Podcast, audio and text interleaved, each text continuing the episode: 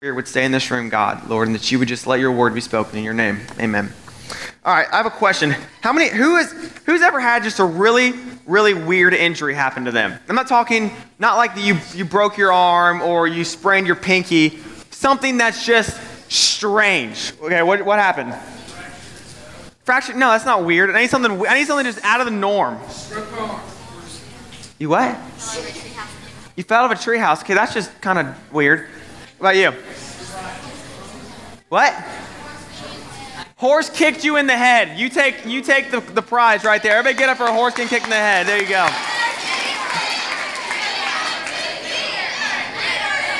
Yes. Yes. All right.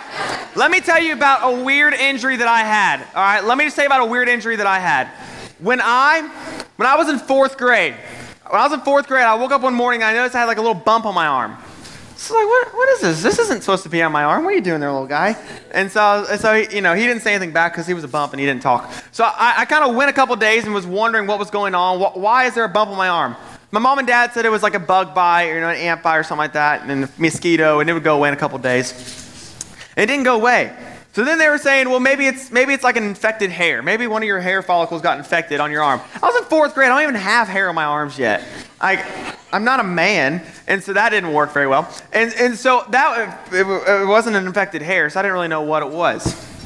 Well, then I went to the doctor, and they said, you know what? It's probably just some kind of weird, like mosquito bite that just has a weird reaction. It'll go away in a little while. Well, it didn't go away. It didn't go away. About a week later, I went back to the doctor when this thing was no longer a bug bite. It was this big on my arm, and it was black. What is this? Is what I wanted to know. My obvious question for my bug bite that didn't tell me anything.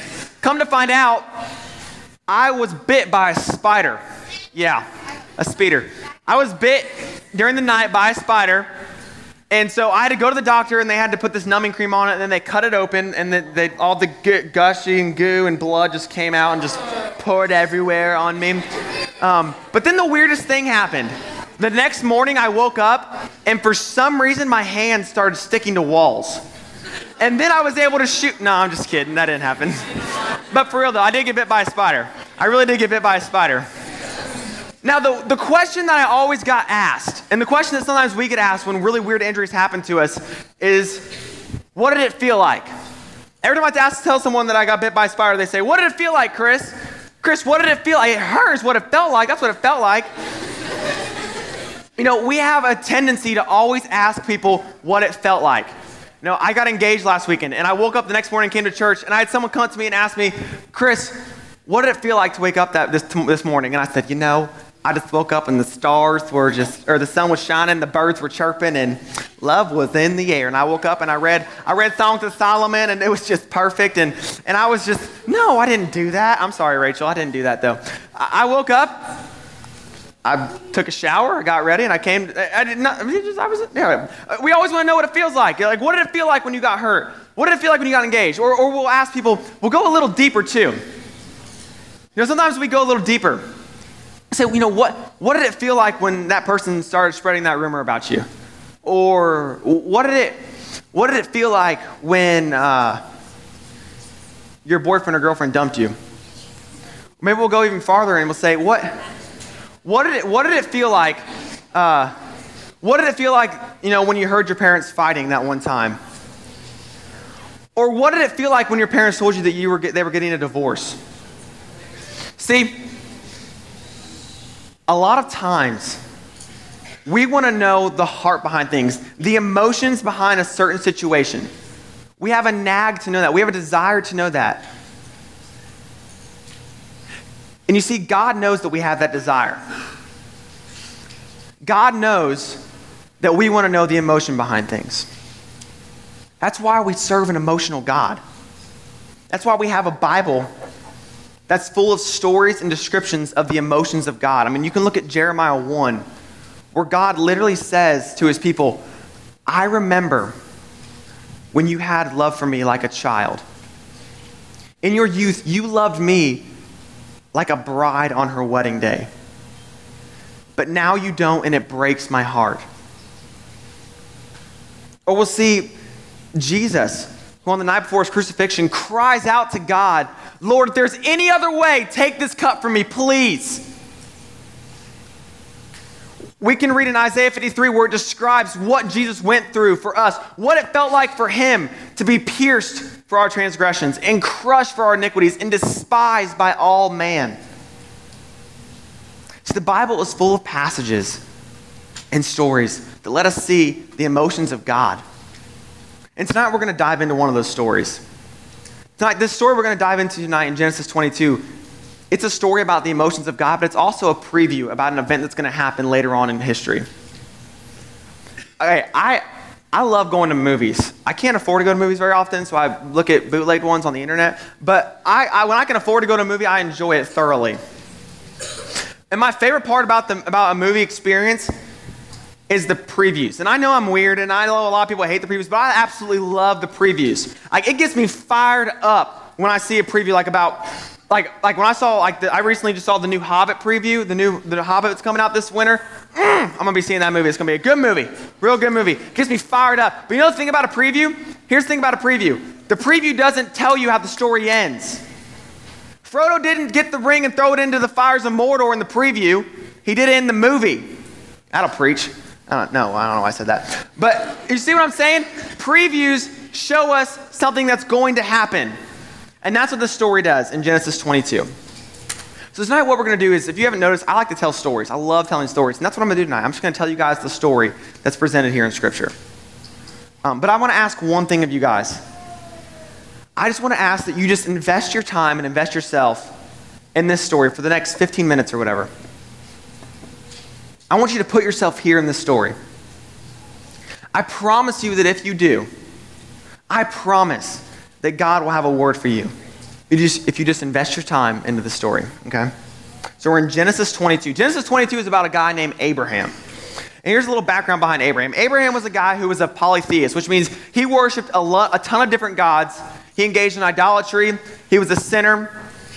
He wasn't a saved man. And God, out of his love and his mercy, chose Abraham and said, Abraham, I'm going to make you a great nation. Said, Abraham, I am going to make your offspring great. I'm going to bless them, and all the nations of the earth will be blessed through them. So essentially, God's saying, Abraham, when you have a kid, I'm going to bless that child. And through his blood and through his, through his family and through his kids, I am going to establish a nation of my own. Well, the problem was that Abraham was old when God told him this. And he got older and he got older and he wasn't able to have children. And finally, when Abraham was almost 100 years old, God finally gave him the blessing of his first son, Isaac. Isaac was his only son by his wife, Rebekah. She was his only son. It was his beloved son. And so tonight, we're going to look at the story between Abraham and his son, Isaac. You've got to remember that Isaac is Abraham's beloved son. So let's pick it up in verse 1 of chapter 22, all right? Verse 1 of chapter 22. He says, um, God's saying, you know, after these things, God tested Abraham and said to him, Abraham, and he said, Here am I. He said, Take your son, your only son Isaac, whom you love, and go to the land of Moriah, and offer him there as a burnt offering on one of the mountains of which I should tell you. Okay, stop right there. What on earth is God telling him to do? Kill his son? Like, what? The God of the Bible doesn't do that. The God of the Bible doesn't tell you to kill your own son. I, I mean, that's what the false gods this time did. And Abraham knew that. Abraham knew that the false gods of Chemosh and Marduk, they were the ones that said, hey, sacrifice your son to appease the gods. Hey, our culture is even okay with that. Our culture says it's all right to kill a child in the womb. It's okay. This is something that God doesn't do. Yahweh, the God of the Bible, the God of Israel, he never tells anyone to kill their own kid. And you got to think that Abraham knew that. Abraham knew that this was a little different. Abraham knew that this was odd and this was a weird request. How many of you guys have your parents ever asked you to do something that was just outrageous, just ridiculous? Okay, my dad, my parents hated over summer when I would be at home and when I did nothing but watch TV. And, and so they would give me random mundane tasks to do that made no sense whatsoever to me. I remember one time my dad made me scrub our entire garage floor with a toothbrush. with a toothbrush. I mean, come on. with a toothbrush. And so uh, when I asked him why, like, why on earth, why on earth, Dad, are you making me scrub the floor with a toothbrush? His response was this We got company coming over. I don't know about you guys, but do you hang out in your garage when friends come over? That's weird to hang out in a garage. Something outrageous. And so naturally, me just being weird, I wanted to question that and ask, hey, God, why, or hey, Dad, why on earth are you telling me to do this? So I can imagine what Abraham was thinking when God told him to murder his son. Why are you wanting me to do this, God? That's what I would say. Why, why do you want me to kill my son that you promised to me, that you promised to bless me through? Obviously, he's going to have questions because the God of the Bible doesn't do this. It's out of character. And even though Abraham can question him, he doesn't. Because he knows that God is writing a bigger story. That the plan that God is making and the plan that God has is bigger than Abraham's plan. So, see, we see his reaction in verse 3. He says, It says that Abraham rose early in the morning and saddled his donkey and took two of his young men with him and his son Isaac. He doesn't say anything, he doesn't question God, he doesn't argue with God. The father just stays silent. He doesn't say anything. And we need to remember that. Because we're going to see this recurring theme of silence in the story. That Abraham remains silent.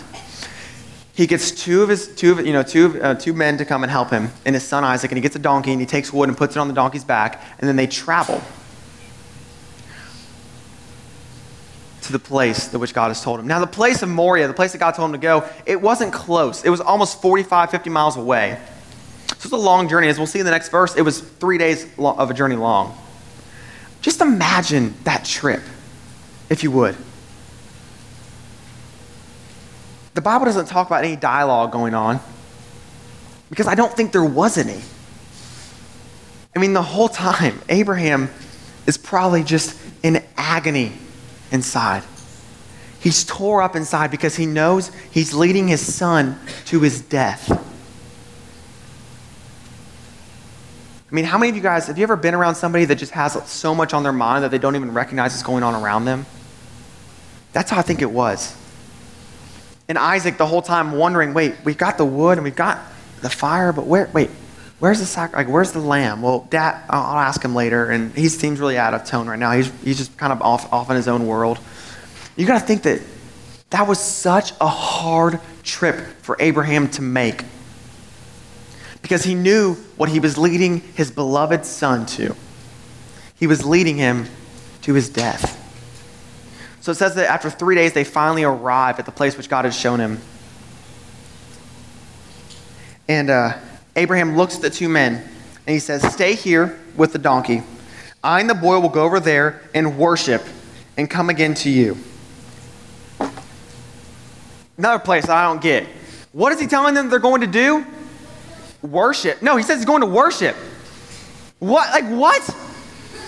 You're not going, like, you don't have some acoustic guitar there with you, do you? I mean, you're going to worship Abraham? What? And you know something that's interesting is this is the first time that the word and the term worship is used in the entire Bible. The first 21 chapters of Genesis do not even mention worship one bit.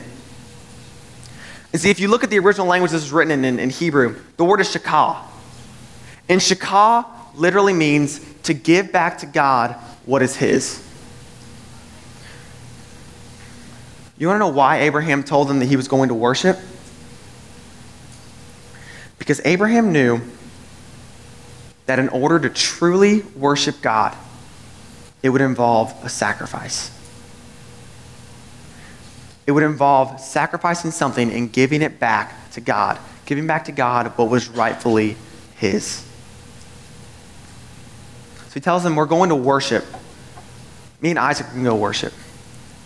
Well, by now, Isaac's, uh, you know, Dad, where the heck, like, wh- what are we doing? There's, no, there's nothing to sacrifice here. And he, you know, he, he voices his concern. They start walking in, and before they start walking up this mountain, Isaac says, uh, My father, Dad, hello, uh, here my, and Abraham says, Here, my son, here my, says, Dad, uh, behold the fire and the wood, but where's the lamb for the burnt offering? Dad, where's the sacrifice? We've, we've come all this way. We've traveled for like 50 miles, and you haven't even gotten a lamb yet. Where is the lamb? Where is the sacrifice, Dad? Have you lost it or something?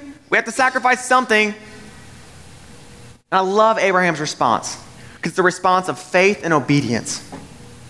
He says in verse 8 that God will provide for himself the lamb for a burnt offering, my son.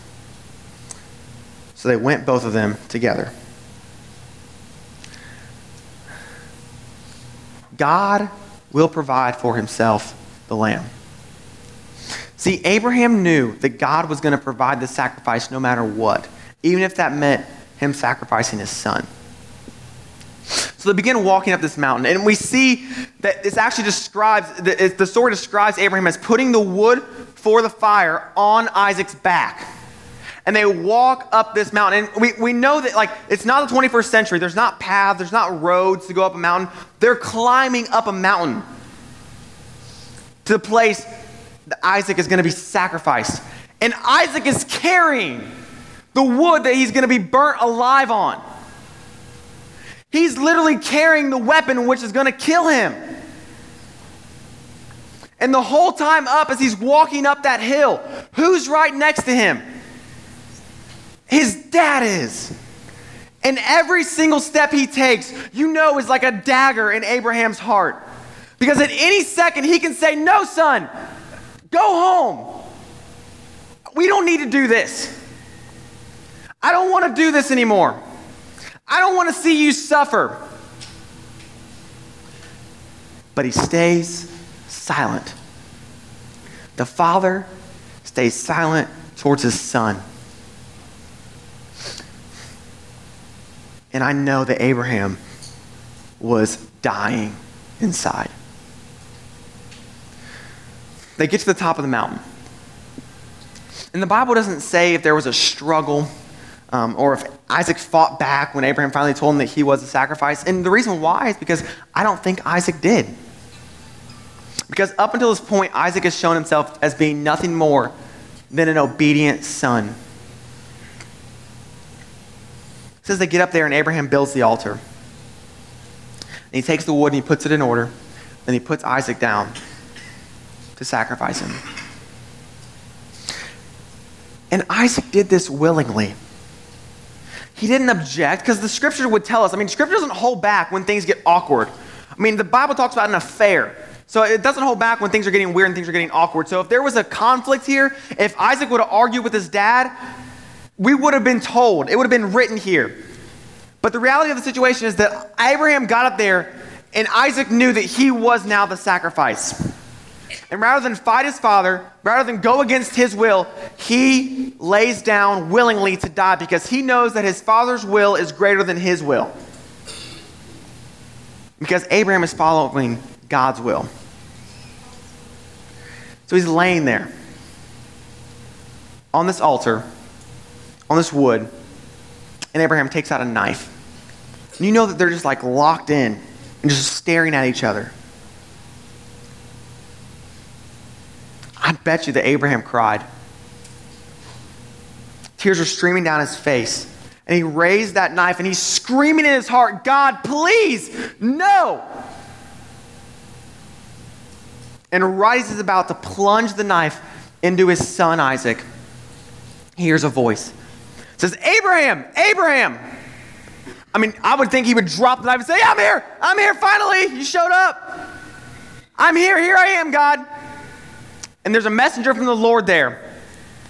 And he says, Do not lay your hand on the boy or do anything to him. For now I know that you fear the Lord, seeing that you have not withheld your son, your only son, from me. And Abraham lifted up his eyes and looked, and behold, behind him, there was a ram caught in a thicket by his thorns. And Abraham went and took the ram and offered it up as a burnt offering instead of his son. Why is this story in the Bible? I mean, this is not an ordinary story. Is this a story about some egotistical God that just is like power hungry and wants to see his subjects just suffer and, and be tormented by him? No. Is this a story about one man's amazing and incredible faith? It is. But see, that's not the whole purpose and intent of this story. See, the messenger of the Lord comes to Abraham and says, Abraham, I don't want you to kill your son because there's going to be another day when a greater father offers a greater son to die. And Jesus comes as the greater Isaac. See, he too would carry the wood on his back up a mountain to his death. See, he too would ask his father, Lord, where is the sacrifice? Father, Lord, if there's any other way, take this from me. He too would walk up a mountain and have his father there right with him. Why is this story in the Bible? Because God wants us to know what he went through on that day when Jesus went to the cross. This happened 2,000 years before Jesus would go to the cross. At the same spot that Jesus would die 2,000 years later, the same mountain. The reason why God put this in there was to show us what he went through on that day. See, God has had a built in plan of redemption ever since creation. God has had a built in plan to fix everything ever since the beginning. Who, who, how many people in here like are watch people? They like to wear watches, like style, or just you like to wear watches a lot. Any watch people in here? I'm a watch connoisseur. I love watches to death. I love Target too because you can get them for 20 bucks, which is great. Um, the purpose of a watch um, is to tell time. That's what the watchmaker makes the watch to do. You know, some watches are made and they look nice and they look kind of cool outside, but the purpose of a watch is to tell time. That's the sole purpose of it. That's why watches were invented in the first place. But sometimes watches don't tell time, they don't tell it correctly. And the watchmaker knew that. The watchmaker knew that uh, the watch would sometimes falter and not do what it was made to do. And so that's why in every watch, there's a knob here or there's a little button in the back that resets it. You can pull that knob out, and you can twist it one way or the other, and you can set the time so that the watch performs the function that it was made to do. We were made to worship God. That was the one thing that we were made to do. But see, God knew that there would have to be a plan to fix us because just like a watch, we don't do what we're made to do. Because our first parents, Adam and Eve, in the garden, when God gave them any tree to eat from, anything they could choose from, they chose from the one that God said not to choose from. Because they thought that their will was greater than the will of their father, who was trying to save them, who was trying to keep them in love with him. So when they sinned, every single one of us in this room now are born into this world inclined to sin. Every single one of us are deprived in need of a Savior. Every single one of us need to be brought back to God. So, God's reset plan, God's reset button, what came in the form of His Son Jesus, who came to this earth, lived a perfect and sinless life, and was hated for it. And so He was sent to a cross, He was beaten he was made fun of, he was spit on, and he was murdered for me and for you. After three days, he raised from the grave, providing a way for each and every one of us to have eternal life with Christ and with the Father. How much does God love you? God loves you enough to watch his son be murdered for you. That's how much God loves you. God loves each and every one of you enough to watch his son be spit on for you. That when his son was walking up that mountain with a cross on his back, that even though, like Abraham, God wanted to say, please just stop. I don't want you to suffer anymore. I don't want you to have to go through this anymore. He doesn't because he knew that the only way to save us was for Jesus to die on the cross. When you realize this, when you realize God's love for you, you won't continue to live in sin. When you realize how much God loves you, you're not going to continue to look at those videos on the internet that you're looking at. When you realize how much God loves you, you're not going to continue to do those things with your boyfriend or girlfriend that you're doing. You're not going to continue to lie. You're not going to continue to engage in sin habitually, over and over with no remorse. See, Christianity is not behavior modification. Christianity is not, well, I can't do this. I want to do these things, but I'm not allowed to. But I, I and I don't want to do these things, but I have to do those. That's not Christianity. That's not the gospel. The gospel is a life changing truth that says when you realize how much God loves for you, you will put your faith in Him and Him alone and you'll repent. You'll repent of the things that you've done. You'll repent of your wicked nature. Like, what is it? What is repentance? We get told that a lot. What is repentance? Repentance is literally giving up. Realizing that you cannot find salvation or make God love you on your own. You just literally fall on the ground and fall upon what Jesus did for you on the cross. And that you realize that God can't love you any more or any less based on the things that you do, but that He already has loved you enough to allow His Son to go to a cross and die for you. It's not changing the things that you do and doing the things that you don't want to do. It's literally giving up and quitting trying to live life on your own.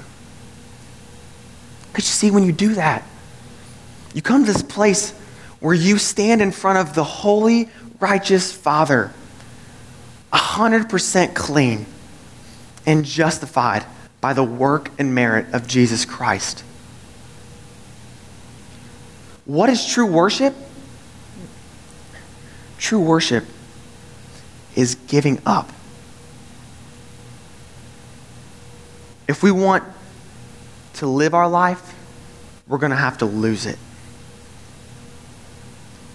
Just like Abraham, we have to realize that true worship, genuine worship, comes in the form of a sacrifice. A sacrifice that we have to make every single day to die to our old self. That I wake up every morning and I say, Chris Dotson, you can't live today. You've got to let Jesus Christ live through you. That is worship. We're going to spend some time now worshiping together. I'm going to have the band come on back up here. I want everyone just to bow your heads for a second. It doesn't matter if you've been a Christian for 10 years or for one week. Every single day, you are given the chance to give up and to die to yourself. It's a constant, constant struggle because we're so trapped in sin and our sin wants to live. But I'm telling you, God the Father let his son, Jesus Christ, go to a cross and be murdered for you. He gave up everything, even his own son for you. And the least that we can do is give God our everything, is to give God our small little life on this earth. So as we worship, we're gonna um, we're gonna worship and sing, and then we're gonna go into a time of, of communion where we're gonna take the Lord's Supper. But before we go into that, I want us to give up. I want us to realize that we can't do life on our own. It's the most greatest, amazing feeling when you are just lost in Jesus Christ. And so, in this next song, in this time, I want you to give up in your own way. Maybe that means for the first time, you give up and stop trying and stop trying to do life on your own and you realize that Jesus, I can't do this life on my own. I realize what your father went through and what you went through on the cross for me. Maybe it's the first time you've ever heard this. Maybe it's not. Regardless, every single one of us need to give up and die to ourselves every day.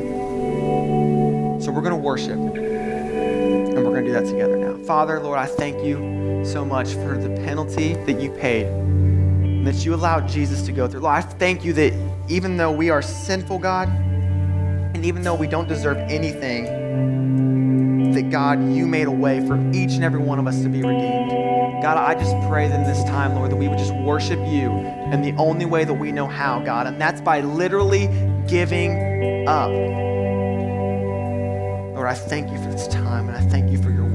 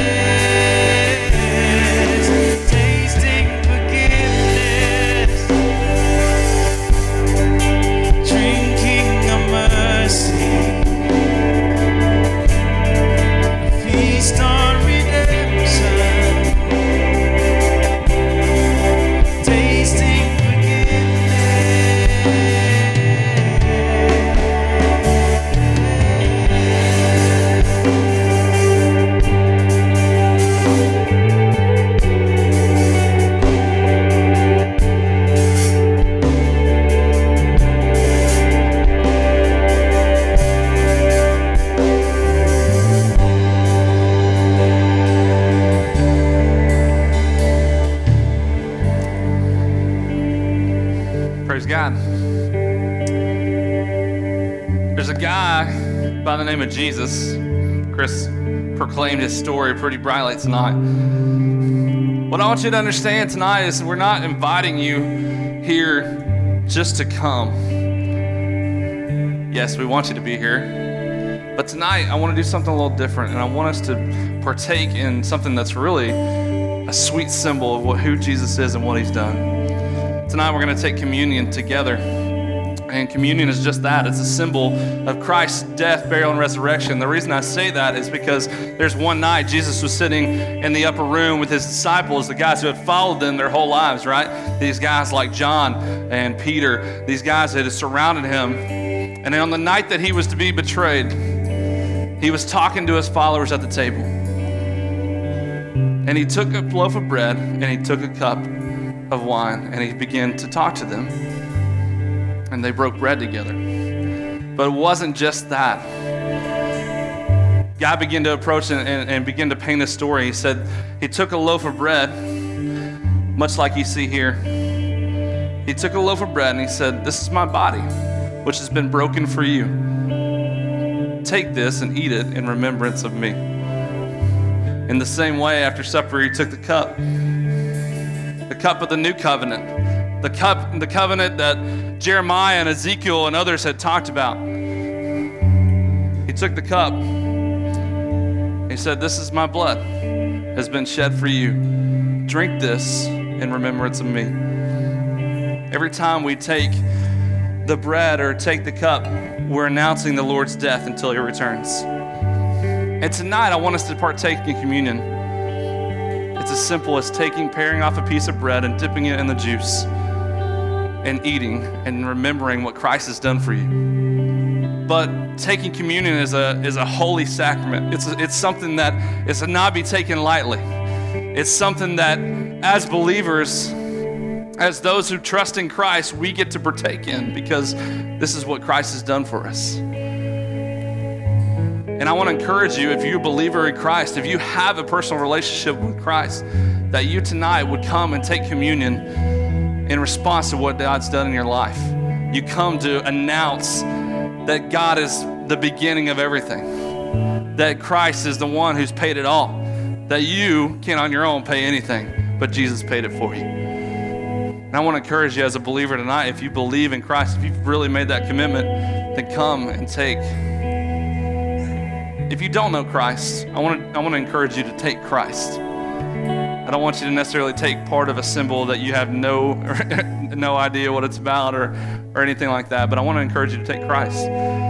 So, in a minute, and if uh, those adults uh, will come and take their cup and their bread at this time, they're to go stand in, in two spots over here and two spots over here. If you guys will close in a little bit, close in a little bit, they're to stand in stations two over here and two over here.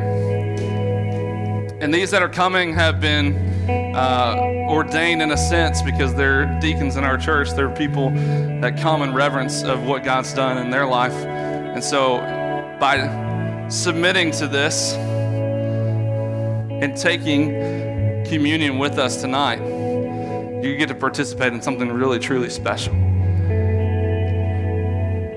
Communion is one of the ordinances of the church, much like baptism, uh, which is something that we also encourage you tonight. If you've never, if you've accepted Christ but you've never been baptized, man, we want you to come and, and, and talk to us about believers' baptism and what that means for you. We'll baptize you here on a Wednesday night. How cool would that be? We'll baptize you in the large service downstairs on Sunday. And if that's you tonight, when we break here in a second, Go and talk to somebody in the back about baptism. If you've never trusted Christ or you really don't know what it's all about, and you just say, Brian, I don't, I don't really have a clue about what this Christian life is all about, then I encourage you to go and talk to somebody as well. Nobody's going to see you. We're all going to break off and go do our own thing. But if you do know Christ, and you fully have full faith in what He's done in your life, and maybe you even come with full faith, but yet some fear and doubt. That's okay. We want you to come and participate in what God has done for you and rem- take it in remembrance of who He is in your life. this is a pretty cool thing that we get a chance to be a part of. And so I want you to not take it lightly. Before you go take of the bread first and dip it into the juice, I want you to go with a clean heart. So maybe that means right now you need to just fall to your knees and pray and spend some time confessing your sin before God. Saying, God, you know what? I've messed up. I haven't always been faithful, but tonight I want to ask your forgiveness of my sins and I want to come faithfully to take communion. And you have the freedom to do that tonight. So, in a minute, when we go, I'm going to pray. These guys are going to play. After I end my prayer, go. Fall to your knees, go take communion, go talk to somebody, but go. Dear Lord, we want to come tonight excited about the opportunity, God, to always remember you and what you've done for us. What a truly momentous occasion it was, Father, on that night when you went to the cross and you died for our sins. And God, you proclaimed life for us again. And God, tonight we get the benefit of experiencing life for the first time, maybe some of us, and some of us maybe a renewed life. To say, you know what? I'm tired of living the way that I've always lived, and I want to take Christ.